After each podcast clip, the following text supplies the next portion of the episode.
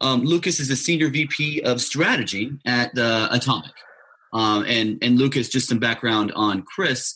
He's done a little bit of research on you and, and uh, learned that you've written a couple fiction or nonfiction books, I guess they were. Both fiction and nonfiction, that's right. Yeah. Okay. Awesome. The covers confused me for a second. I was trying to figure out. Uh, it, was, it interesting, but um, yeah, I, I actually I write quite a lot about uh, DevOps, and I haven't come across Automic yet.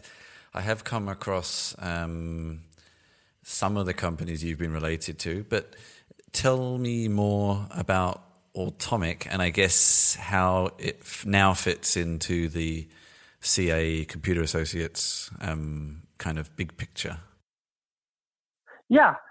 Um, so um, let me kind of set the stage by saying that it's not a surprise that you haven't run into Automic in the DevOps world because, um, in my opinion, Automic is not a DevOps company. So um, I think that DevOps for people that you know are actual practitioners of it and not just uh, trying to write blog articles about it. Uh, anybody who actually knows what DevOps is knows that DevOps came out of developers uh, trying to get around operations. And there seems to be this confusion in the in the DevOps um, world where people are starting to uh, forget that and starting to think that DevOps is somehow this merger between development and operations into a wonderful, you know, collaboration that they now get to work together with with tools that serve them both, which is not true at all. Uh, in fact, I think that um, uh, more than ever, operations is being forgotten about, left behind, um, ignored. Um, they're given tools that don't work for them, uh, don't solve their needs. Because fundamentally, I think developers and operations, in my opinion, are never going to get along because uh, their core values are very different. They think differently, they care about different things, and they're never going. It doesn't matter if you put them in the same team or the same groups, or you know, create this DevOps name and say, okay, now Dev and Ops are working together. They're they're not going to because they care about different things. I think fundamentally, developers care about features and speed, uh, being able to iterate quickly, and um, operations cares about reliability and robustness, uh, scalability, and, and those things don't uh, don't get along. Um, usually, new features break things, and um, to a developer, it's like, okay, that's fine. We'll just fix it as it breaks. Uh, to operations, it's the epitome of a nightmare, and so you just can't give operations the same tools that developers are using to to write code. Uh, which is what's kind of going on right now in the industry. There's this push to try to make operations use Jenkins and Chef and Puppet, but those tools are not for operations, and um, it's not helping anybody to try to force a round peg into a square hole. So I'll pause there. I have much more uh, about how Automic fits into this picture, but I wanted to set the stage first. Does that sure. make sense and jive with? Yeah, because I mean, the interesting thing when I look down the kind of list of what we offer, uh, the top item is some of the more familiar territory, continuous delivery, application release, etc.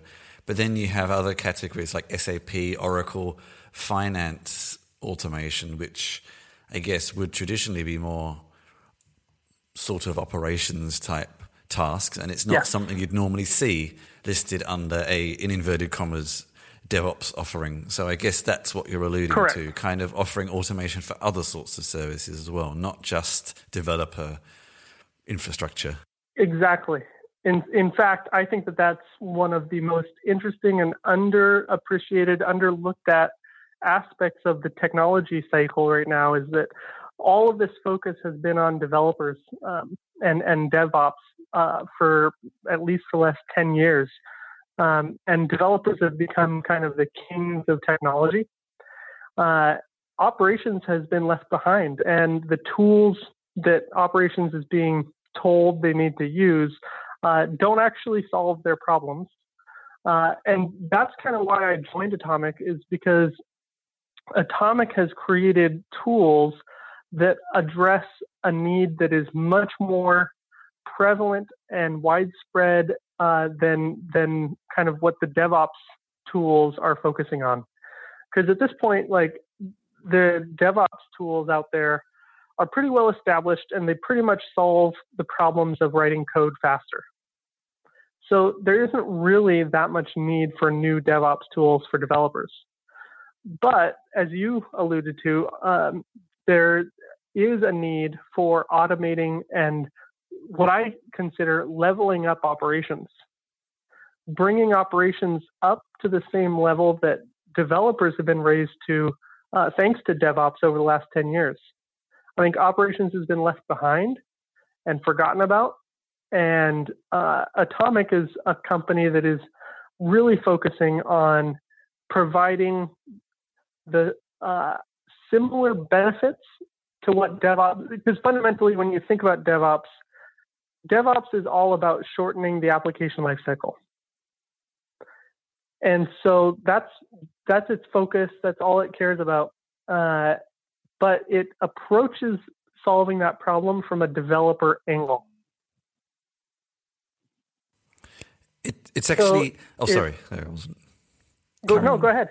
No, it was actually interesting. I, I can't go into too much detail because it was um, kind of an internal um, interview for not necessarily for public release, but um, I was speaking to someone who works within an operations type department at a company today that is well known in the sort of DevOps space, and they were talking about exactly this how they wanted to use their tool for other teams and specifically for the HR team in this case. Um, and right. why not? and, and, and the reason why not is well, the reason why not is very straightforward to me. The reason why not is that those tools were built for developers with the developers' concerns in mind. And you can't just repurpose a tool that was built for one kind of person with, with one kind of needs and ha- say everybody else that has different needs and different concerns gets to use it too. Um, uh, and so Automic comes in, and if the focus of Automic is uh, the same as the focus of DevOps. So the focus of DevOps is reducing the application lifecycle, making it faster, easier um, to deploy applications. Uh, but Automic's tools approach it completely differently because instead of approaching it from the perspective of developers and helping developers write their code and deploy it faster, the Automic tools solve the same problem from the perspective of operations. And um, I'm not sure how uh, familiar you are with with some of the tools out there. I don't know if you're hands on with with things like Jenkins and are very familiar with that. Is that uh, that I mean, I'm, I'm, I'm certainly more familiar with that suite of tools than things like SAP and Oracle. So um, I kind of understand the workflows definitely. Good. So uh, that's all you need to understand why it doesn't fit, um, and why you can't just uh, take the DevOps tools and apply them other places, um, because uh, they weren't built for that. They were built specifically to make developers' lives easier. The code deployment cycle. So because they were built with that in mind, like specifically and primarily, uh, you have uh, problems when you're trying to translate that to move workloads uh, into enterprise production uh, uh, deployments. So, for example, if you're taking Jenkins and you want to um, use Jenkins to deploy something uh, into production, you know, if you're a developer and you're just testing something, Jenkins can just, you know, look at the code, check it out from the repository, run the tests, and uh, you know, deploy it. But in production, uh, deployment is not just a simple process. There are multiple stages. Uh, you usually have to, um, you know, uh, update the load balancers. You have to do database migrations. You have to do different stages. Uh, you have to uh, update the application servers, and if it uh, if the deployment process breaks at any one point in that pipeline, the problem with Jenkins is that Jenkins can only do one one stage of each of those uh, pieces of the pipeline. So uh, what you have to end up doing is you have to stitch a bunch of Jenkins. One Jenkins is for load balancers, one Jenkins is for application servers, one Jenkins is for uh, the database migration. And if it breaks, then it has to roll back one way in one Jenkins. So what you end up with is a patchwork of duct taped together Jenkins installations, which is obviously not what it was intended. You know, that it was not thought out for production operations in mind. It was thought out for developers to throw code against the wall and see if it if the unit tests break. Sure. Let, us so let's dig into a little bit more detail because there's kind of under the, the, the what we offer on Automic, there's lots and lots of different um, options and solutions. So, what actually is it at the moment, or will it be? Yes. Yeah. So there, so uh, there are two main products uh, from Automic. One is a release automation product, and one is a workload automation product. We have other products, but the two major ones are release automation and workload automation. And for somebody who is not familiar kind of with a lot of the um, traditional operations space, uh, kind of familiar with more developer technologies, uh, I can explain workload automation to people like that very easily. Um, if you're not familiar with what workload automation is already, it's basically, uh, are you familiar with cron tabs? Yeah, yeah. And, and so the audience will be as well, don't worry. So Yeah, it's it's basically a mega cron tab. So it's a centralized cron tab that works across any platform, any operating system, you know, legacy operating systems. Uh, make sure that you uh, can run and manage your cron tabs across all of your servers uh, in a centralized way, and um, uh, you know, throw out FTP. We have our own proprietary FTP replacement so that you don't have to rely on technologies that fail more often than they work. Uh, you know, if a, if a file is mid transfer and there's a network blip, uh, it's not going to, we have the ability to resume the file transfers. And so we can deal with uh, all of your servers. And if you're looking at like um, um, point of purchase um, and, and different kind of legacy hardwares, uh, we can we can support it all and we can automate it all. Uh, and so the workload automation really allows you um, a centralized way uh, and an object-oriented way of managing cron.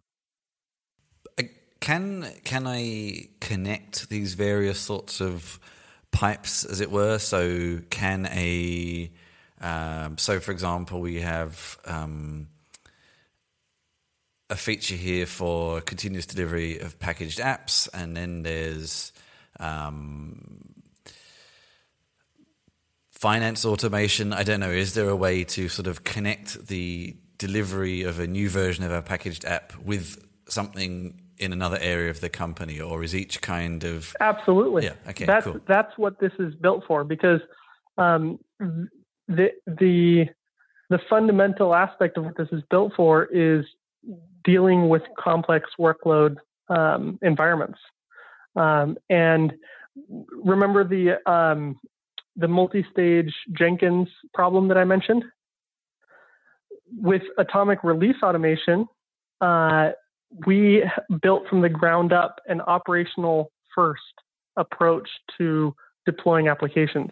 Okay, so it's where, company perspective instead of the developer kind of kicking it off. Yeah. Yes, yeah, it's it was operational perspective because operations has to be concerned about you know how many app servers do we have? Are they all running? You know, uh, can we afford making it? sure that yeah, yeah, and uh, and making sure that like uh, in fact for the application deployment workflow, you can have all of the Boolean logic for every step within one workflow. So you're not stitching together separate instances of the release automation to get it working. You have one logical workflow for deploying an application start to finish. You can track it, you can see the rollbacks, and you can manage uh, uh, the entire process. And it's it's very very friendly to people who are primarily concerned with what could go wrong. Okay. Um, so, I mean, in, in traditional kind of uh, traditional form of sort of more enterprise offerings, it's not something anyone can just jump in and, and test very easily. So, give me a couple of. I can see a, a few clients here that people have probably heard of. Um, any quick kind of use case examples in the real world of what people are doing that you're allowed to share? um, so, so this is difficult because I'm I know lots of them that uh, that you use every single day. You pretty much can't go a day living without having Automic in your world. But I I don't know which ones I'm allowed to talk to talk about or not. I don't know if um, I don't have my authorized marketing Even person to tell me which me, ones I'm allowed to talk uh, about. Fender, Warner Brothers, and John Deere, which covers a fairly wide gamut of of, uh, of industries. So, yes, and we yes we have thousands of customers, and they are very name brand. You use there, there's no way you can interact in the world and so, not I mean, use we- Automic. I have to keep this call fairly short because I'm jumping on a, another one um, at half past. So, just to sort of wrap up, um, what's what's new? What are you kind of wanting to shout about at the moment, and what's coming up in the near future? Yeah, um, the things we're working on right now, um, I'm very, very excited because uh, in kind of the tech world right now, artificial intelligence seems to be all the rage. But it seems like everybody's talking about six different kinds of artificial intelligence. You know, it seems like, and it's the Yeah. same ones every time. It's Siri and Alexa, and it's like it's getting tiring hearing okay, self-driving cars. You know, and uh, it. Uh, I don't know if you've read Kevin Kelly's book, The Inevitable. Um, no, but I have been to lots of It's- AI and chatbot events recently, so I might have come across some of the concepts. Well, and chatbots, it seems like it, it's another one that's like overdone and underdelivered. And it, uh, what Kevin Kelly says, Kevin Kelly is one of the co-founders of Wired magazine, and he wrote a terrific book just uh, about a year ago called The Inevitable. And what he talks about is that we're also focused on the six versions of artificial intelligence that that we know about today. That we lose track of the thousands and thousands, tens of thousands, hundreds of thousands of use cases where it's not being applied today. Yeah, for sure. Yeah, yeah. And it's it's hard to imagine where artificial intelligence is going to be having great effect. But it isn't um, currently, um, you know, it, Google's not doing it, so nobody's paying attention. And right now, I think one of the biggest areas that is um, underrepresented in artificial intelligence is development and operations. Business intelligence, as it were. Using artificial yeah. intelligence Yeah. yeah, using artificial intelligence uh, for running and building technology itself, which should be a game changer. Yeah.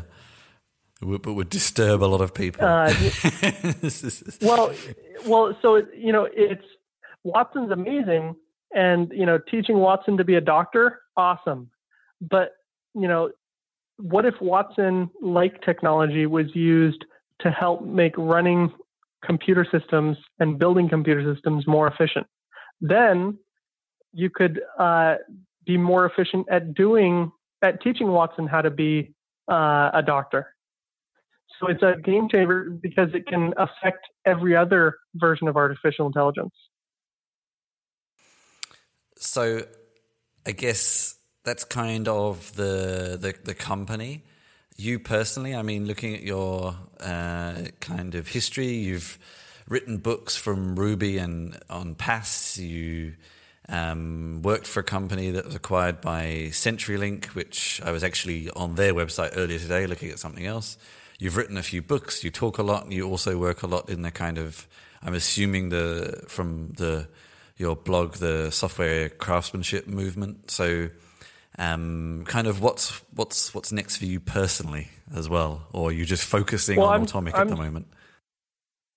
Yeah, right now I'm focusing on Automic. I think that there's a huge opportunity in, in this space that is underappreciated. I, I, I like to go into the early stages of growing trends instead of uh, instead of focusing on kind of you know everybody is beating their heads on chatbots and containers. Yep. and that's not interesting. Chatbots and containers aren't interesting to me because everybody else is doing it. I'm interested in what's next. And the growing wave to me is in uh, helping the uh, operations people get the same treatment that developers have had for the last 10 years.